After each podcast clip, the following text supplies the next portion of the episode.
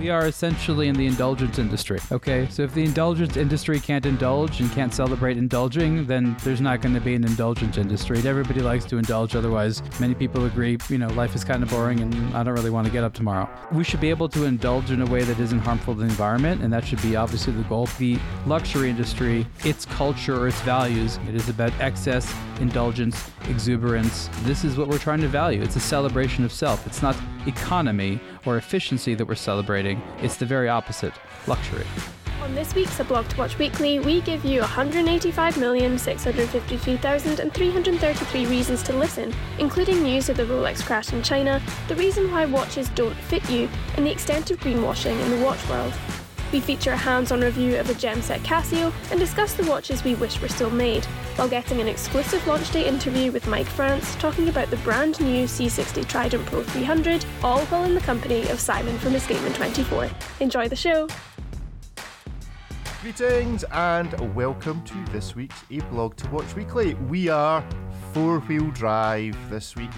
There are four of us. There is Ariel, David, and we welcome to the show Simon from Escapement 24. Hello, Simon. How are you? Hello, everyone, and pleasure to be here. Thank you for coming. Now, I say four wheel drive. Ariel is celebrating all things four wheel drive. Wyoming sounds like the name of somewhere that's in the middle of nowhere. Yeah, you could say that. It's a less populated state. Several months ago, last December, we decided to do a giveaway, one of our experience giveaways uh, with Norqain, and we had the strange idea why don't we take a Blog to Watch audience member to Jackson Hole, Wyoming? Which is a very popular natural destination both in the winter and the summer. It's, relatively close to Yellowstone National Park, which is famous for Old Faithful. So they happen to have a retailer here, and that's where Jackson Hole came from. So we like to do these crazy things. We're still trying to find our next giveaway idea for an experience, but right now I am here a couple of days early, and I did rent a four wheel drive vehicle because you need that out here. And we will be joined by a Blog to Watch audience member who, irony of ironies, is within driving distance. He happens to live nearby in, in Idaho. So that was That's just amazing. amazingly coincidental.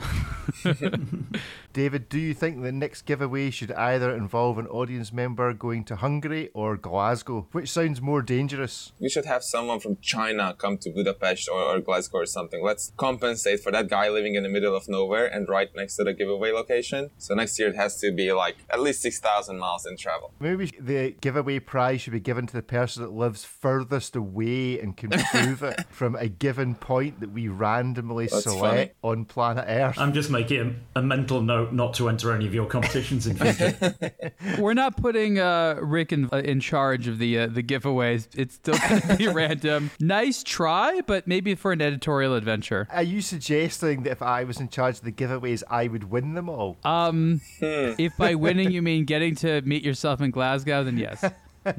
ah, good stuff, good stuff. Right, so there is plenty to talk about. We're still in the. There's an area of the world sailing where there's no wind. What's that area called? Uh, it's called the Watchmaker's Holiday Month. Yep, that's the one. That's exactly what That's what is. they call it on the high seas, actually, yeah. so we are still in a little bit of a hiatus in terms of loads of new watch releases, but we have had this week on the website a couple of articles that have been more ethereal in their discussion. But before we get to them, even before we get to them, we have a little bit of last week's show this week to cover. Actually, it's probably more than just last week's show.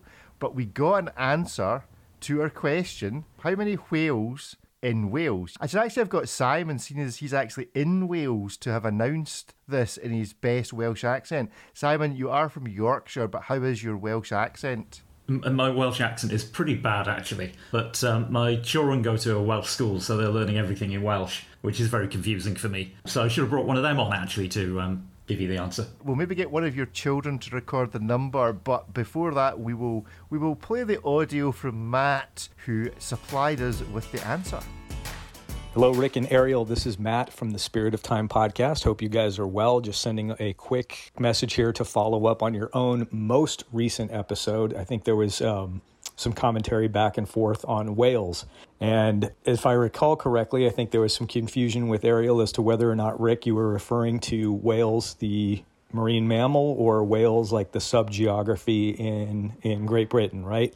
And then as part of that conversation, I think there was some additional back and forth, joking banter question How many whales could you fit in Wales? Well, I have an answer for you.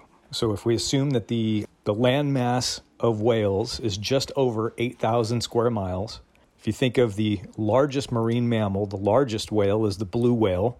The average uh, kind of adult full grown specimen is approximately 100 feet. And if we assume, for sake of argument, that the typical width or girth one of these full grown animals is going to be a minimum of 12 feet on average, not counting the flukes, right? It gives you approximately 1,200 feet. So if you assume that that 1,200 square foot figure is representative, you can fit approximately 185 million 653,333 whales in Wales. Hope that answers the question. Great to hear you guys. Take care.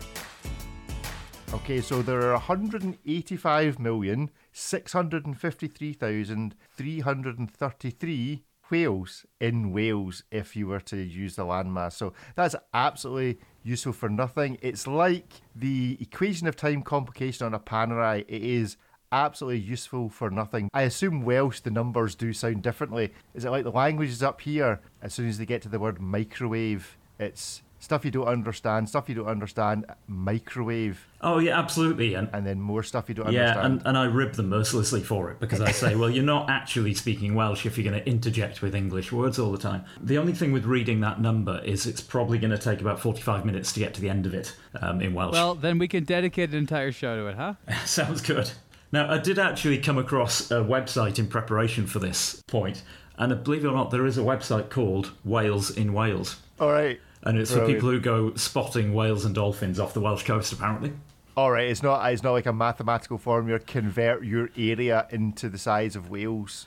No, I couldn't find that on the website, but maybe that does appear somewhere further down. Well, if some computer scientist or HTML programmer type person wants to do as a quick, you know, website app or whatever it is you need to produce, fax it to us. I don't know. Then uh, give us an give us an area calculator, a ready reckoner for the Fax size to of us. Wales in relation to the size of anything else. Uh, then that would be great. Thank you, Matt, for taking part in that. If you have anything else stupid you want to send the show, then it's podcasts with an S at a blog2watch.com. Love the fan mail. Uh, we got an answer to clickbait. So last week, Ariel, you were you were absent, and we had Andrew from Watchfinder on, and we did a we ran a little experiment by titling the shows two different things on the two different channels that it goes out on. One incredibly clickbaity title, and one fairly standard normal title. And it turns out that clickbait works. It works to the tune of about 20%. There was a, a boost in listenership of the show with the incredibly Rolexy clickbait title of 20% and a minor drop in the volume of listeners to the other show when presented with the alternative title. So there you go. Clickbait works, so you can expect the word Rolex to appear at least three times in the title of the show, despite the fact that we have absolutely zero Rolex news to cover. Ariel, give us your thoughts on clickbait. Well, it's sort of like junk food. You have to do your best not to reach for it. And that's the only way to make clickbait go away. As long as people are clicking on it, clickbait will remain a thing. If there's a promise in a title, chances are there's not going to be a delivery of that promise in the article. That's that's sort of the rule of clickbait. But I'm glad that a little bit of an empirical experiment has allowed you to even further degrade your your, your your faith in humanity. But you know, if you need the evidence, it, there it is for you. Well, I, I spent most of last week, um, uh, well, after last week's show, going back and rewriting all the headlines for my YouTube videos because Rolex just didn't appear in enough of them. Not only is Simon celebrating clickbait, but he's also celebrating the drop in of the fact that he has a YouTube channel into our show. This is the funny thing. If you take that to the logical extent and you continue to use the term Rolex over and over again, what will happen sooner than later is you'll just get a cease and dis- desist from Rolex. That's what's going Yeah. to happen. Like Yeah. I'm not even joking. Like guaranteed that's going to happen. So it's sort of funny where like people get as close as possible to it being newsworthy, but it's really not newsworthy. It's just clickbait. And at some point, Rolex is like, you know what? You are uh, using our good name uh, in a way that we do not authorize. I would certainly frame the cease and desist in my office. I mean, I would stop doing whatever they asked me to do probably because they probably got quite good lawyers. But, you know, you'd be like, yeah, excellent, got a cease and desist from Rolex. You'd frame it. Get rid of all the pictures of children, just the Rolex letter. Worth more than everything combined. yeah, pictures of dogs, pictures of the, of the kids, all the rest of it off the wall. and just- Generations of family on the floor. Rolex letter, blow it up, 6,000% size. well, I, I got some interesting news related to Rolex. We can actually talk about Rolex. Oh, excellent. Yeah. Huh, what a relief. Drafting the title as we speak. Does it also involve AP Tudor and a celebrity? And a huge explosion. Not really, actually. Ex- well, an implosion. I, I received multiple articles sent to me on, on essentially the same topic, and it is a drop in the secondary market value of Rolex watches in China. So apparently there is a market decrease. So one statistic uh, that I, rem- I remember seeing was a year-on-year decrease of 46% on the price of a Submariner. That's almost retail.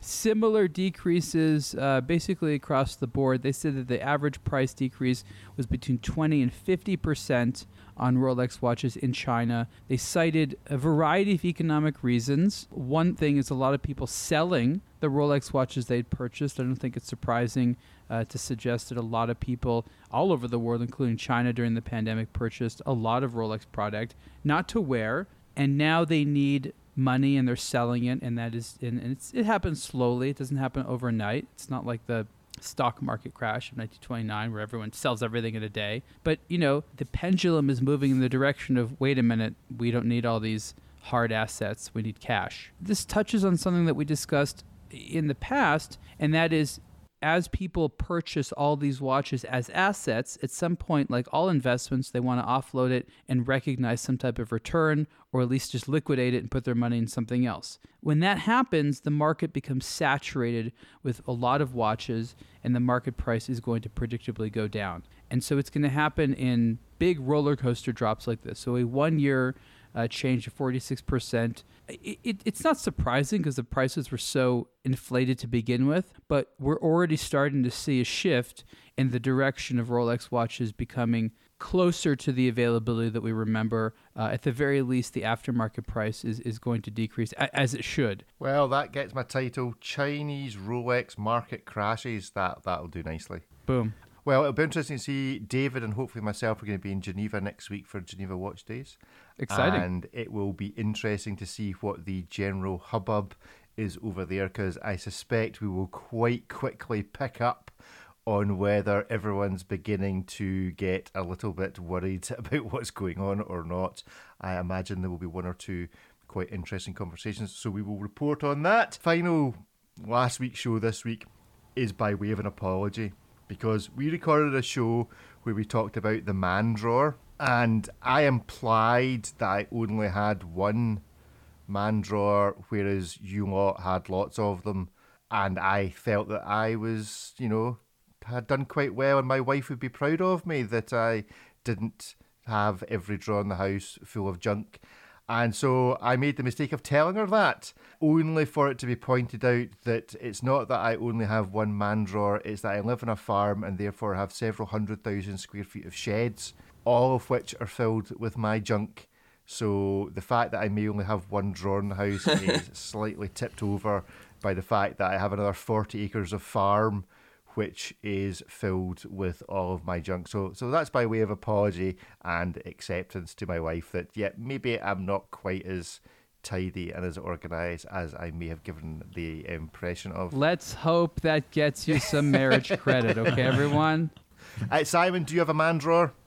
Um, I do have a man drawer um, right next to my bed, um, in my bedside table, and um, yeah, I've got a, a really bad story about that man drawer. Um, I'm not going to go into gory detail, but let's just Okay. say one morning after a particularly drunken night, the night before, I opened that man drawer to find something in there that I really shouldn't have found. All right, Wow. okay. This is sounding suspiciously like we're talking about men's underwear. Just saying. No, like drawers is a term for underwear. You know, men's drawers. I thought it was somebody's finger or something. No, I, did, I didn't want to go into this in detail, but it was vomit. An awful lot of vomit. oh, I was not trying to predict what Simon had in his drawer. I was talking about something else. Simon, what's in your drawer? That's your business, my friend. so long as it wasn't an Invicta, then you're all right. yeah, don't worry, you, you're safe on that one. An Invicta. David, you had an article this week, Grinding Gears, Why Some Watches Are Uncomfortable and Possible Solutions to the Problem.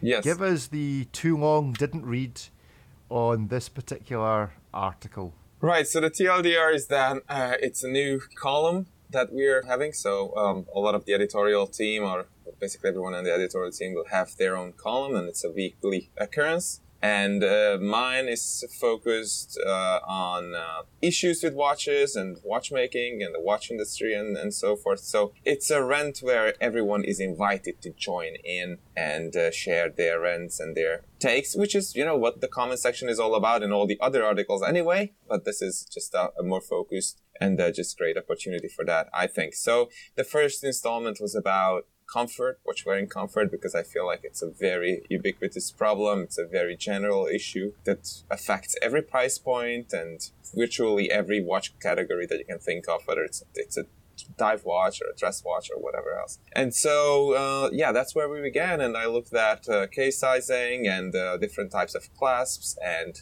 terrible ergonomic issues with straps and all that. And uh, of course, I remembered Ariel's article about the deplorable watch deployment clasps, and I linked to that, which is just solely focused on, on the clasp situation. Mine is a little bit more rounded and more universal in the way that it looks at watch wearing ergonomics and the possible solutions and also a few hints to the reader with regards to what to look for and what to look at when trying on a watch. And you know you put it on in the boutique and you think oh yeah this is manageable and then you realize it's actual torture. So i'm trying to help folks find a comfy watch. So what is the most comfy watch that you own stroke have ever worn? Can you distinguish such comfort that you can recognize the most comfortable? Uh, absolutely. Uh, that's actually an article in the making, and that's about well, well, you know what? I will not spoiler it. You know, we will publish that at some point, so I will let the others talk. See, as David's gone on strike.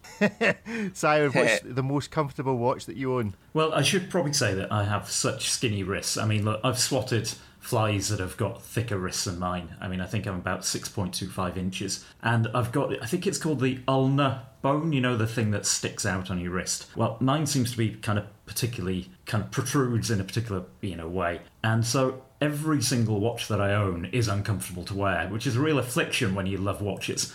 But I've become so used to it that it doesn't even phase me anymore. Pocket watches, my friend. Pocket watches is where you need to go to. Maybe there's a whole different podcast just for that.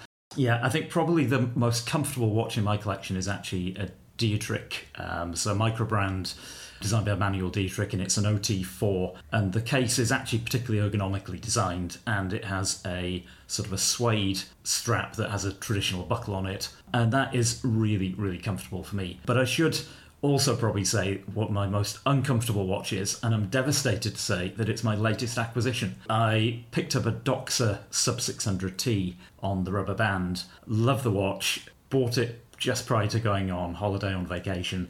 Love the look of it, but after wearing this thing for two or three hours, my wrist feels like someone has about to take it off with an angle grinder. That's a shame. One of the reasons why a lot of people, you know, will, will buy a watch and then sell it to try to trade for something equal because there's someone out there whose wrist that's going to be good for, right? Like it's nothing wrong with a watch. It's just like a pair of shoes that don't, don't fit you. Perfectly good. Something wrong with it just isn't for you. I, I think you should be giving away your Doxa at a really nice price to somebody you know really well, and Oh. like maybe somebody that invites you onto a podcast to record every now and then. Simon, ah, I wonder who that could be. I, I, I don't know if I. I think I could give it a great home. That Doxa, uh, it's the white pearl, isn't it? The It one is. that glows. So Simon, I, I wonder what is it that makes it uncomfortable for you specifically? Is it a strap or the case design? I think it's probably the thickness of the case. It's a particularly thick case. It's a heavy watch, and so it feels quite top heavy. Moves around quite a bit on the wrist, as tight as I, as I can get it. So, like you were mentioned, that Dietrich was has a single strap structure that basically rides right on top of your wrist. But on the Doxa, because the case back is so low and the lugs are relatively high, given the tonneau shape, the the case back sits lower than where the lugs would be. So if the lugs were closer to your wrist, it'd be more comfortable. You've got it, hundred percent. That's what it is. Yeah. Where does everybody wear their watches? Because I think this makes a big difference to the number of watches that are comfortable. You know, outside. Uh, if it's less than fifty metres water resistant, and I can guarantee you that South Wales is the same, if it's less than 50 metres water resistant, I mean, the reason Simon's got the Doxa is to be able to wear his watch outside at all. Oh yeah, hundred percent. I wear my watch between the bone and my hand, so I wear it quite close, if you like, to the tips of my fingers. And I think that means that watches fit me better because there's a kind of natural hollow there. Whereas if you wear your watch behind the bone, e.g., closer to your elbow, I, I think you need something that fits really nicely in order for the weight to not like cause the watch to rotate. Whereas if I've got a really he- top heavy watch, it kind of catches on the bone and stops it rotating. Where do you wear your watches, David? Are you a behind the bone or in front of the bone? Uh, behind, so so further up uh, on my forearm. So you wear closer to your elbow than your fingers.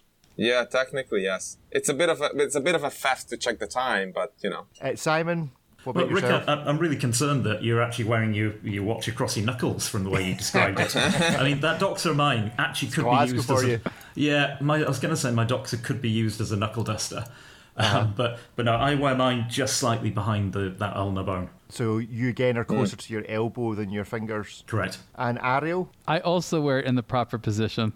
Oh, oh I see. You Oh. guys have been pejorative about it. The what a proper position. It's okay. There's others out there like you, and, and you'll you'll be you'll be brothers in uh, in knuckle dusting.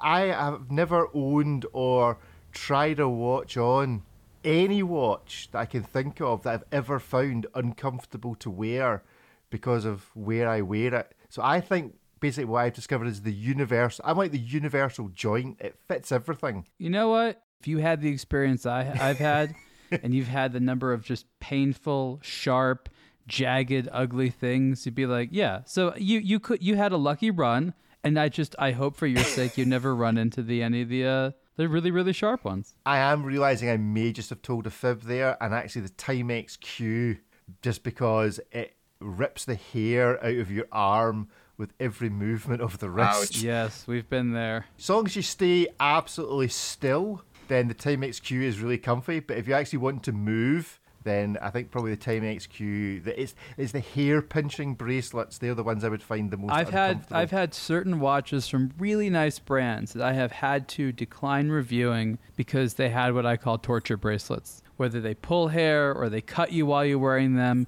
This is really what it goes back to. Not enough R&D. Okay, so many things are just designed in CAD today. It looks like it makes sense. Nobody real world tests anything. That's why all these dials end up looking ridiculous with these tiny little designs.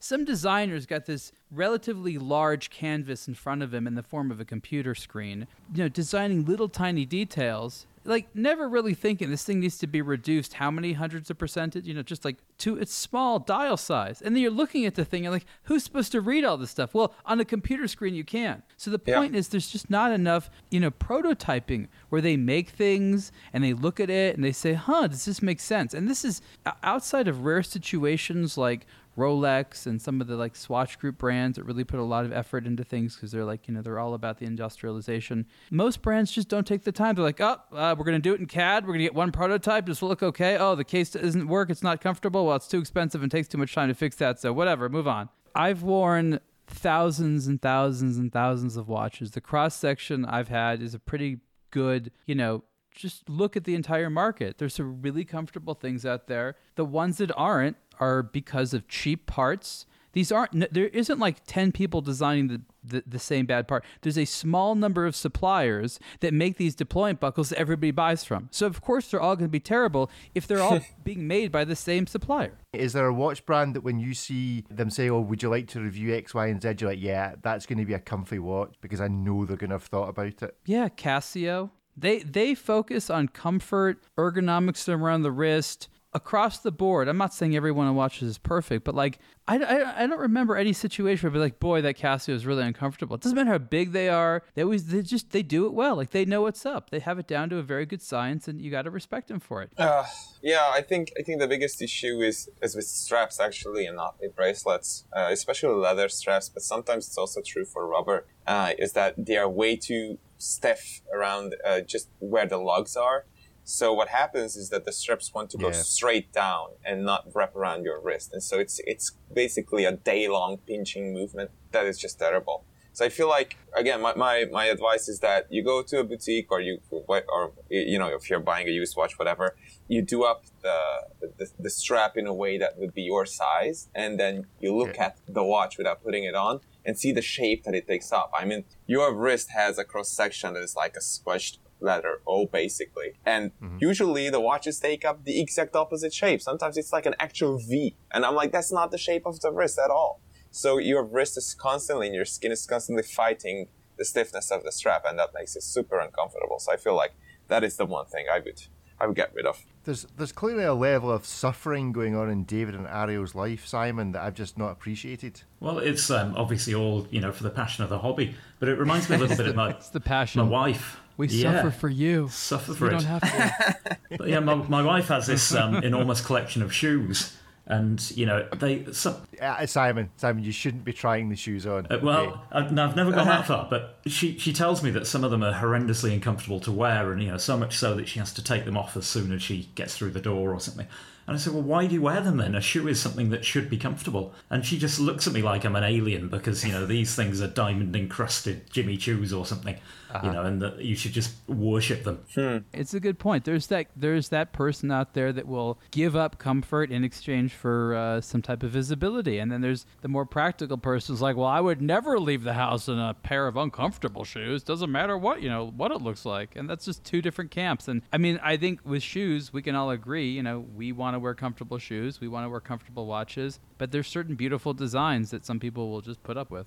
If you want to send us a voicemail about the most uncomfortable, comfortable, any comments, then again, send us a voicemail podcast at a blog to watch dot com or get in touch with me directly on Instagram at, at RickTikTok.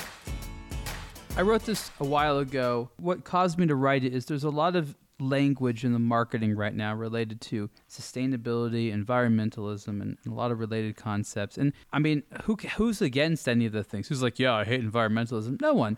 But I think the problem is, is that sometimes these terms are co-opted by marketers, and they they might trick people into believing that they are buying something which is sustainable when in fact it's promoting. It's like when when, when with like a drug it's like may help reduce the symptoms of. It's like well does that really do anything? So I, I, what i try to do is i try to like outline the various types of approaches brands take to environmentalism, sustainability, from packaging to materials they use for the cases to things that the corporate structure might do. And I just wanted to give sort of a cross section of what these things are and which of them have an impact on the environment, which really don't. And I think that's important for a lot of people that buy into these concepts. I mean, a lot of people want to do right by their, their consumerism, right? They want to support companies that share their values. But it's too easy in a lot of regards just to say we support your values and kind of pretend um, you know, greenwashing is a common term when a company pretends to be a lot more pro-earth. You know, a, a company that you know mines fossil fuels will spend a little bit of money on the side trying to you know do something to clean the environment. Of course, doesn't offset the larger impact, but it appears as though they're doing something, and that you know that helps from a from a public relations standpoint. So I think there are some very positive things happening out there. Obviously, these are good causes, but I think that since we're spending so much money, it's worth it for people to understand exactly uh, what brands are doing, what measures they're taking, what these materials are, and sort of you know uh, a, a broad overview of what it all means. Watches are fundamentally such a small product that you know what real difference does it make when a watch brand does something with their materials in terms of environmentalism because there's not a lot of material there in the first place. It doesn't. It's mar. It, look, it's again. It's it's when you're buying an expensive item, you're guilty about it. It's a common thing when we have a sort of you know class inequality. You you buy something that someone else can't have, and it's nice. You feel bad about it, so we make these justifications. We rationalize it. Oh, well, you know, this money is going to help someone uh, someone else uh, somewhere else. You know, this company donates back, or they're doing something good. This is a very common strategy that allows people to feel better about a purchase that they want to make, and um, it's it's a big part of our economy. So I think that it's less about an actual authentic problem with watches and their environmental impact. They are, in fact, relatively low environmental impact when it comes down to it, you know, compared to many other industries. So that's not really a big problem. But it's how do people vote with their dollars? If they're if they care about an issue and they want to vote with their consumer dollars, is there something they can do? And are they actually buying a product that advances that that concern or that value? Um, so I think that's really what's going on. I mean, the marketing of watches and the retailing of watches must be the single biggest environmental drain of the watch industry in comparison to the actual manufacturer.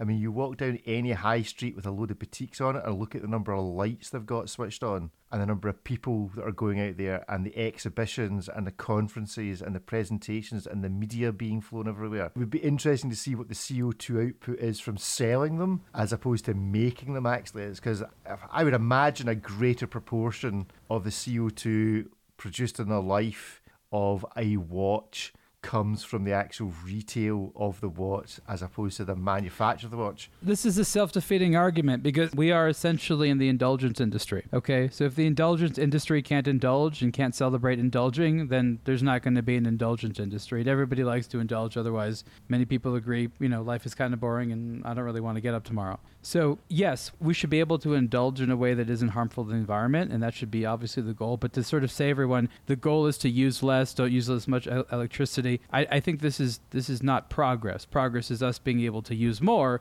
but in a way that doesn't harm our neighborhoods. Yes. So, you know, I don't think that, you know, not using as much energy is anything other than sort of a temporary band aid. And I don't think the luxury industry, its culture or its values are related to not using. It is about excess, indulgence, exuberance. This is what we're trying to value. It's a celebration of self. It's not economy or efficiency that we're celebrating, it's the very opposite luxury. So, David, very briefly, Simon, very briefly, any particular thought on your own experience or interaction with, you know, what guilt do you feel towards the environment when you buy or shop for a luxury watch, David? Well, I feel like due diligence is necessary. So I look at, for example, you know, even when I was writing this Casio piece about the cheapest diamond set watch, I looked for any statements from Casio of all of all brands about the sourcing of their diamonds and they actually rated on their website that they are from UNICEF certified clean sources. So I feel like looking at those and not just going for like, oh, this looks fun, here's my money, but just actually just a quick Google search or something like that might lead you to some place or another. And I'm not saying I've, I've looked super deep into the whole thing, but I feel like uh, I've done at least some diligence and that, that is what I would recommend for everyone to do if I may be so bold. And Simon, I mean, we live in a wet country, so we're not necessarily as averse to global warming as we probably should be. But no, uh, no, and absolutely, and, and, kind of making watches out of recycled cardboard just really wouldn't work um, where we are here. no. Um, but you know, I spent twenty plus years in marketing, and a lot of that time as a marketing copywriter. And so my job is actually to write the corporate and social responsibility policies for a lot of the companies that I worked with. And you know it was my job to make these people sound better than they were, um, and that the efforts they were making were often greater than they really were making. This happens in all sorts of industries, but I think you know if you were actually to do a deep dive into what some of these companies are doing versus what they claim they're doing, I think you'd find perhaps two slightly different stories. Good. Oh, well, let's talk about some watches. Right, first up this week, we're going to hear a little clip from an interview I did with Mike France. Uh, we've got a little bit of a scoop here. This is going to be the first chat about the C60 Trident Pro 300. Brand new watch for Christopher Ward. We're not going to talk a lot about it. Uh, Mike does most of the talking himself, so he will tell you all about it. But this is a new line, a kind of 3.5 fill in in the Trident range in advance of a big new launch that is coming reasonably soon. So let's just uh, tune into that for a moment.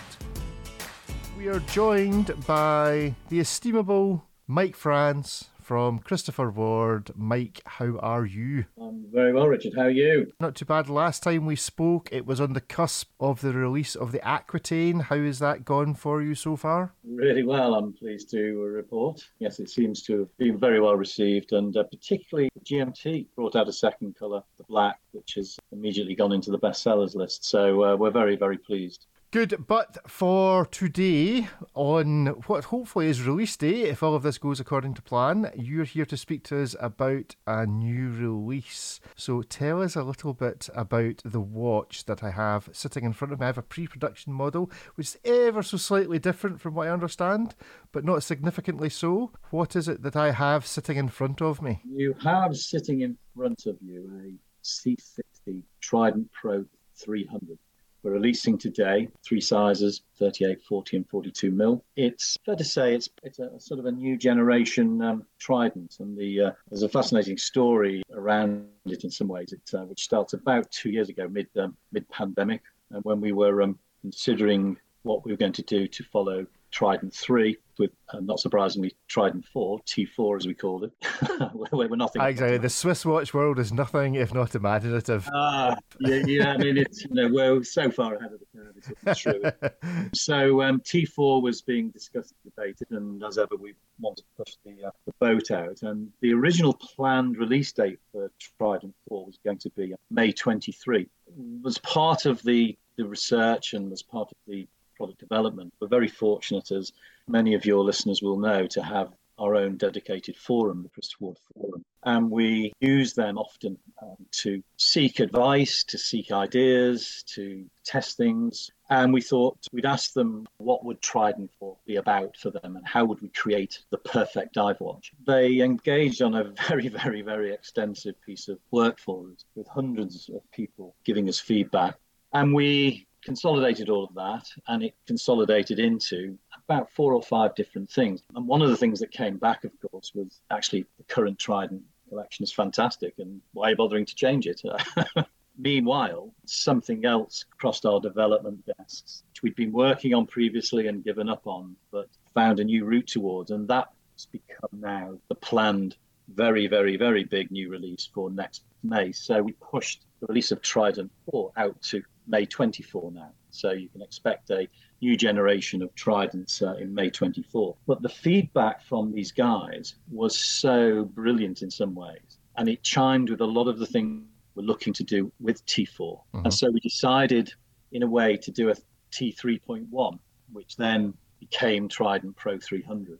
You'll be the better judge than I of this because um, you've, you've actually seen the model. But um, it's a, I think, a really excellent move on and will give people some inkling as to where T4 may well end up. My first impressions of the watch are it is a, a fabulous looking piece of engineering. I always judge these things based on opening the box in front of my family and seeing how quickly they grab it and try to try it on themselves rather than just saying, oh no, not another watch that's just arrived in for you to look at. And actually, I was there with several members of my family at the time, and both this and one of the white dial C63s also arrived at the same time, and I expected my family to gravitate to that being a bit of a neater, smaller, more demure watch, but actually to a person they all went for the the new 300. So yeah, really impressed with this. I, I think this is a going to be well received watch uh, for sure. It does some really interesting things in the way it captures the light in terms of some of the facets that are on the numerals in particular. I don't know if anyone's noticed this, but it plays a little bit of an optical illusion uh, if you hold it in the light just right. But I'll let people who buy it or get to handle it. Yeah, yeah, yeah, yeah. Basically, it creates its own inner circle within the black matte dial, which is really quite funky all of those who are fans of debates about logos will be delighted with this one as well, I think. yeah.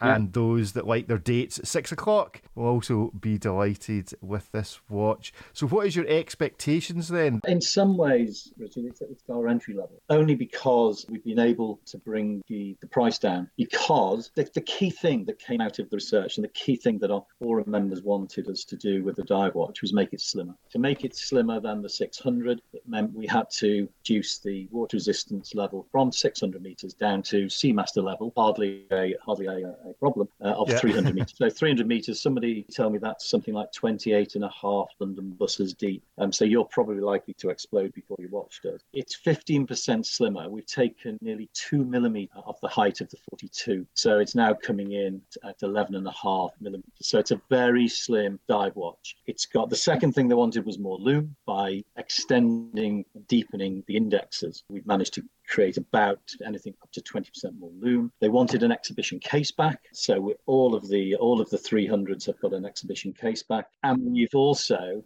improved the bracelet. And this is a significant improvement on the bracelet. I think we've always been quite renowned for our bracelets. They've always been of superb quality. One of the criticisms has been that we've always had pin other than screws. So with the Aquitaine, we launched our first screw-linked bracelet, but it had the screws on both sides, which renders it quite difficult to actually change the links without taking it in to an expert we persevered and wanted to go to a single screw bracelet. Our bracelet manufacturer initially said it is not possible to produce to the tolerances that we required. The mm-hmm. tolerances we required to get to this are 0.3 microns tolerance.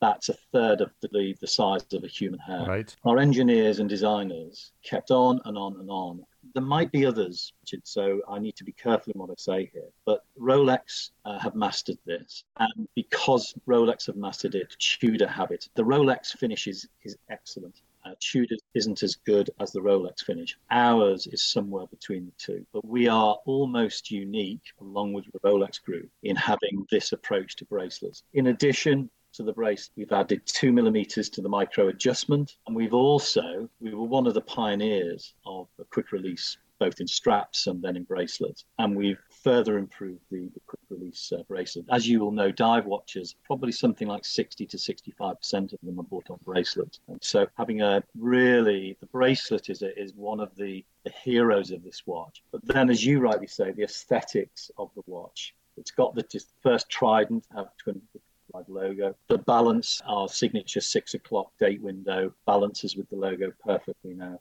Uh-huh. We've got this steel insert inside the ceramic bezel, which I think just gives, which those who know our brand will know that with the uh, the C60 Tide, which is one of uh, one of our best-selling watches, uh, which released about a year ago, that was the first time we put the steel insert, and it was so well loved by everybody. We've now brought it into the uh, 300, and so there's a aesthetic change here, which is I think very pleasing. But there's also some really interesting technical changes, and all of this brings the price down by 100 pound at entry level all 38 40 and 42 as with always with us they're all the same same price so the the, the entry level in sterling for this is um, 695 on a mm-hmm. rubber or a uh, Tide strap uh, and that's 850 uh, 850 dollars in the us yeah, it's a uh, it's going to be a difficult package to beat. To be fair, and I don't wish to kind of blow smoke up your butt. Feel free, feel free, blow as much, blow as much as you like. Yeah? It is a particularly impressive piece of work for the price concerned. You do definitely notice that it's a slimmer case. It does definitely wear. I mean, I don't mind wearing thick case watches. They suit my wrist fine, as do slimmer ones. But there will be those for which a slimmer case is really what they're after, and this definitely provides that. And for the like one person on the planet that really needs the 600 meters over the 300 meters water resistance, I'm sure they can shop elsewhere within Christopher Ward's catalogue. Well, the, the Trident Pro 600 is still there. it's, a, it's a really impressive uh, watch. All the best with the launch, uh, which should be imminent. If you know, I think you most folk will be able to download this show from six o'clock in the morning European time, and I think the launch is ten a.m. So we've got we've got a, we've got a four four hour scoop on uh, on this, I suppose. so for for what it's worth, but yeah, all the best with this release, and Thanks, I look Richard. forward to seeing what comes next. The next big date after this is going to be in October when um, we will be launching um, a, a, new model that um, I don't want to overstate it, but it's it's um, it could well be so I would argue it will be our finest hour. Is that a hint? Is that some sort of war, Second World War themed hint? Uh, you, you, you, no. no. See, you did this last time with the Aquitaine. It's like, is there, but, but, but, is there burgundy involved? but it is a hint. And uh, not a second level hint. Right. Okay. And we do like to surprise people. Um, we like to surprise ourselves as well. and uh, what we're launching in, in October is uh, is really going to surprise a lot of people. Well, I look forward to that. Thank you for joining us on today's show, Mike. My pleasure. Oh, and by the way, you can find all of this at christopherward.com, presumably. Certainly can. Good stuff. Yeah. We're not going to talk a lot about the watch because, frankly, I'm the only one that's seen it.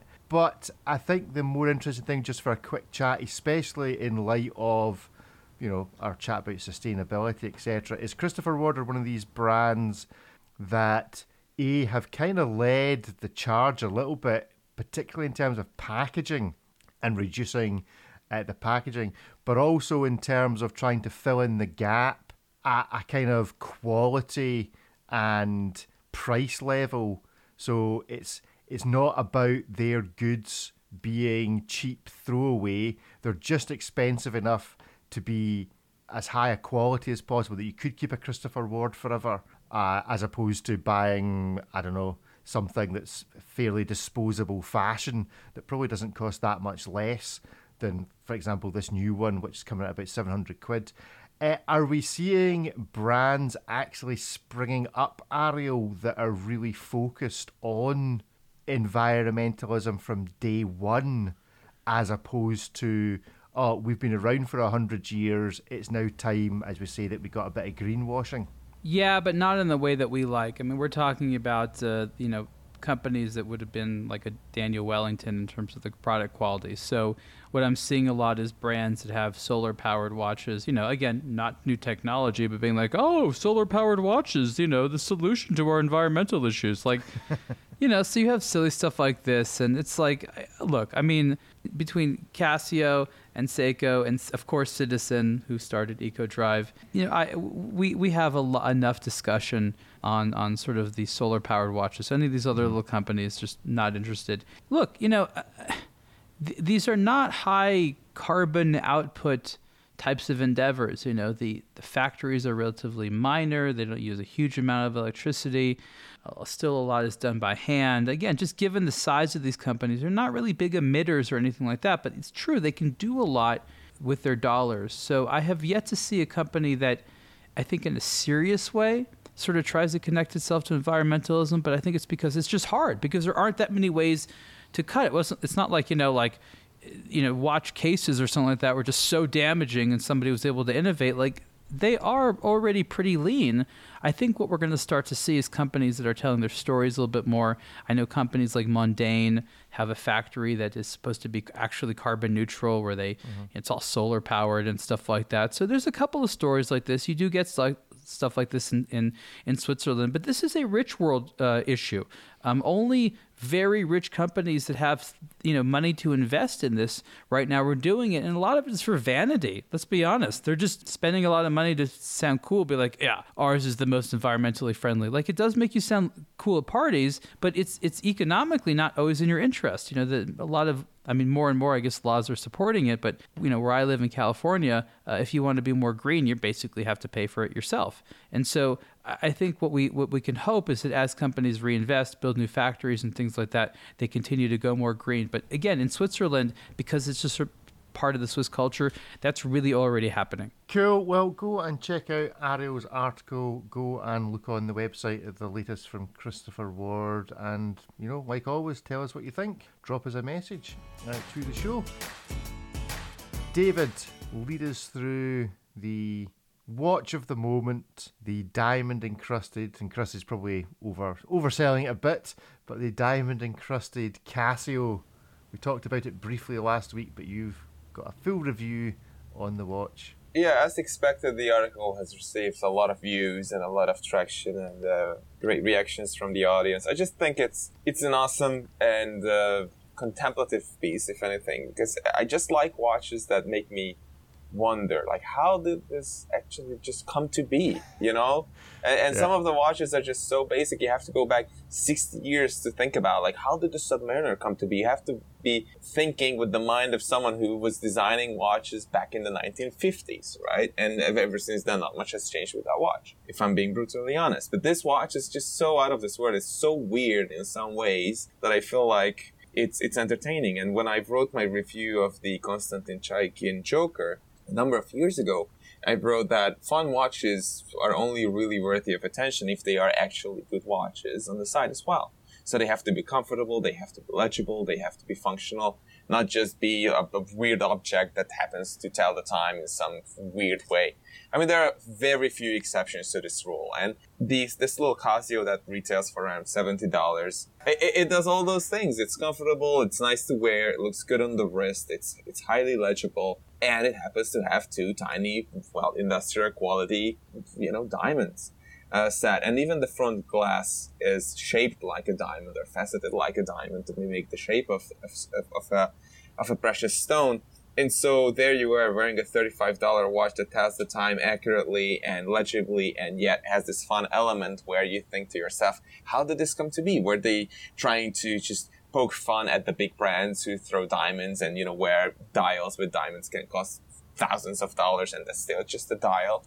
and here the entire watch is $35 so they just wanted to sell more and they just put two diamonds because they could. So who knows? But I like looking at the watch and thinking about this, but I'm not sure what sort of reaction it gets from you guys. I was happy to see it. I I want to know how long it took you to get the photograph of your watch telling the same time as your T-shirt. Yeah, that isn't that, isn't that cool, right? There was a few people asking if there's any significance to the 200750. It is because aBlogtoWatch was established in 2007, so that's why we chose that. I, I I agree with you. I would be interested to have been a fly in the wall of the marketing meeting where they were spitballing about what they were going to do next, and it was like, yeah, we've got we'll release a new watch. Oh, you know what we should do? I was at a Patek launch last night. It was really nice, and they've got diamonds in the watch. We should do that. Uh, Have we not got someone round here in the tooling section that's got some spare diamonds going that they use for cutting things? Yeah, Yeah. we'll go down and get Davy, and he'll bring us up a cut. Let's just, st- Davey, stick a couple of those diamonds into that watch. Let's see what it looks like. and how much we can sell it for. I know, you know, we can sell it for $35 and still make a profit. I, I have a different. I have a slightly different theory. You want to hear my theory? Yeah, yeah, go Yeah. for it. First of all, I have to say, you know, I think like all of us, we just utterly love it when Absolutely. We see these like very strange Japanese products that like we don't know how they came about. Japan is full of them. Just going shopping in Japan is just the most fantastic thing. So what if this happened, okay? They just got a bunch of industrial diamonds. And they're like, okay, everyone, we need to use this for something. Now, we know we can't set diamonds in any of the G Shocks because they're plastic and you can't set diamonds in there. What can we set diamonds in? What of our metal watches? That's where you set diamonds. Oh, well, our metal cases are really thin. We can't actually do that. Oh, are you sure? Let's look at all of them. So they're sitting there looking through all their metal watches. they're like, oh, there's a space you could put a diamond. Oh, there too, right? All right. Let's put two here. Oh, we could change the bezel a little bit. That's not too expensive to Okay, that, that supplier's cool. We can get them to do that. And they just like, okay, we got these diamonds and we're using this many. And we, ev- on top of that, we got a slightly different bezel made. So more product differentiation. Everyone puts their thumbs up and they're like, let's just throw it in the market and see what happens. You never know. It could have been a joke. Somebody could be designing Yeah. these things in the middle, and, and like they got drunk one night, and then like someone said like, "Hey, I'm gonna put diamonds on the you know the thirty five dollar watch." They're like, "Yeah, you should do it." And then the mar- and then like you know the the marketing guy is like, "Hey, does anybody here have any good ideas?" And then they point to the guy's the joke, and then he tells them the idea about the diamonds on this, and then the marketing guy's like, "Yeah, let's do it." But I just think that I think the design team on this one, I think we're probably watching Stranger Things because I think this watch is definitely from that era. And um, and then just thought, how can we make it even crazier? We'll stick a couple of diamonds in it. But I mean, it's just you know they're just kind of placed on that watch in with no rhyme or reason for them being there. But in all seriousness, though, I mean, it- you know, if you look at a lot of Japanese domestic products, certainly, you know, there are they have some things over there which you know seem pretty crazy to us, but actually in their domestic market, you know, are quite acceptable. I mean, like some of the micro cars and things like this that they used to produce. Go and check out that article. The comment section is particularly active. We're coming to the close of the show today, And I thought we would look at a section article that Ariel did called No Longer Made the Louis Moinet Jules Verne Instrument Watch. And this is not so much to look at this particular watch, but to touch on and to get feedback from you, the audience, about which watches do you wish they still made? I have one very particular watch that I wish was still made. But uh, to lead us into this, Ariel, tell us why, when you were thinking about watches that are no longer with us, why was this the one that sprung to mind? Well, I mean, I think the series is really about the various watches that I encounter or I, I, I get myself or I'm just able to get my hands on that represent this era of watches that we could easily forget. You know, people know so much about like obscure Rolexes from the 70s, but they barely remember watches from the last 10 or 15 or 20 years of which there are many. And so it's really about going back and remembering these. A lot of these are available in the market, some of them are not at, you know, decent prices. So for me, the interesting thing is that you can acquire some of this cool stuff for you know, I don't want it's still a watch, still a luxury item, but you know, not not insanely inflated prices. And so I think that's what's exciting to me. I don't know that a lot of these watches ever need to come back. I don't really think that's the point of it. I think that we've seen so much stuff come back. I think I can be like, hey, you know what? There's been enough things coming back.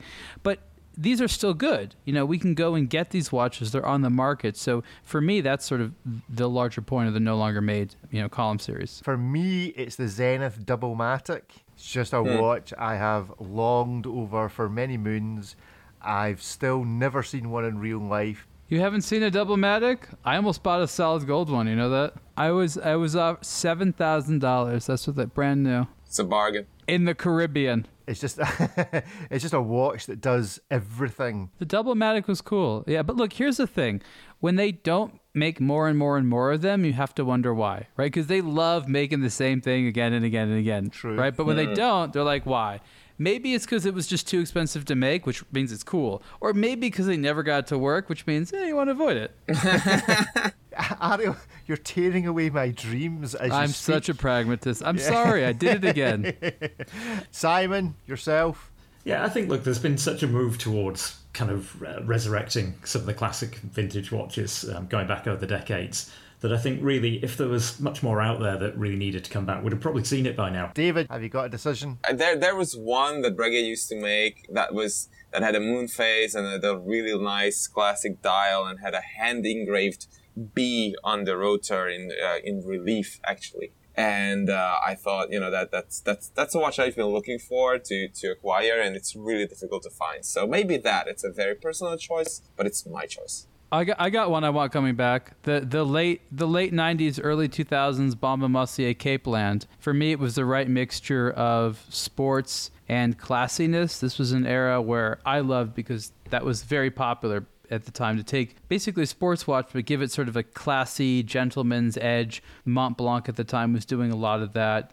Cartier, of course, was doing a lot of that. I thought that the the Baume & Mercier Capeland, there was a bunch of different ones, were great given that we are living living at a time when everything gets relaunched uh, sooner or later ariel you, you know it's gonna happen don't worry i think i think you could sneak into their hq spend a week there nobody would notice and just quietly relaunch their collection yeah i think there's like six people working there right now so yes they would notice Just to jump in there, though, I think the Speedmaster Mark II is probably one of the ones I wish had never been discontinued. I think that's a, just such a classic.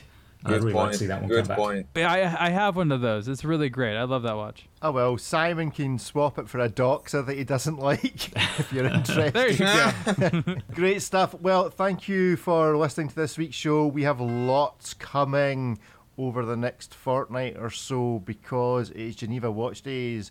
David is certainly going to be there. I am hoping to be there, and there is going to be lots of stuff coming up. So I have no idea what next week's schedule is going to hold. There may be one episode, there may be six. Uh, who actually can tell? So do tune in next week and uh, see what's happening. We'll have all the latest coverage. Do check it. The website, keep an eye on Instagram and all the rest of it. Simon, thank you very much for joining us. Where can people find you on the internet? So you can find me on Insta at escapement24, so escapement and the numbers 24, and also the same on YouTube. Excellent. David, where can people find you on the internet? It's abtw underscore David. Ariel, where where where are you located? I'm on blog2watch.com. On Instagram, I'm Ariel uh, to watch. And I also want to say thank you to Simon. And I want to say, everyone, all these weeks of not so much new watch news after Geneva Watch Days, there's going to be a ton of it. So just you wait. Yep, there is plenty to coming. The the hiatus is well and truly about to finish. The dam is about to burst. So thanks very much for joining us. Uh, join us again next week. Goodbye. Bye, everyone. Bye, everyone. Take care. Bye.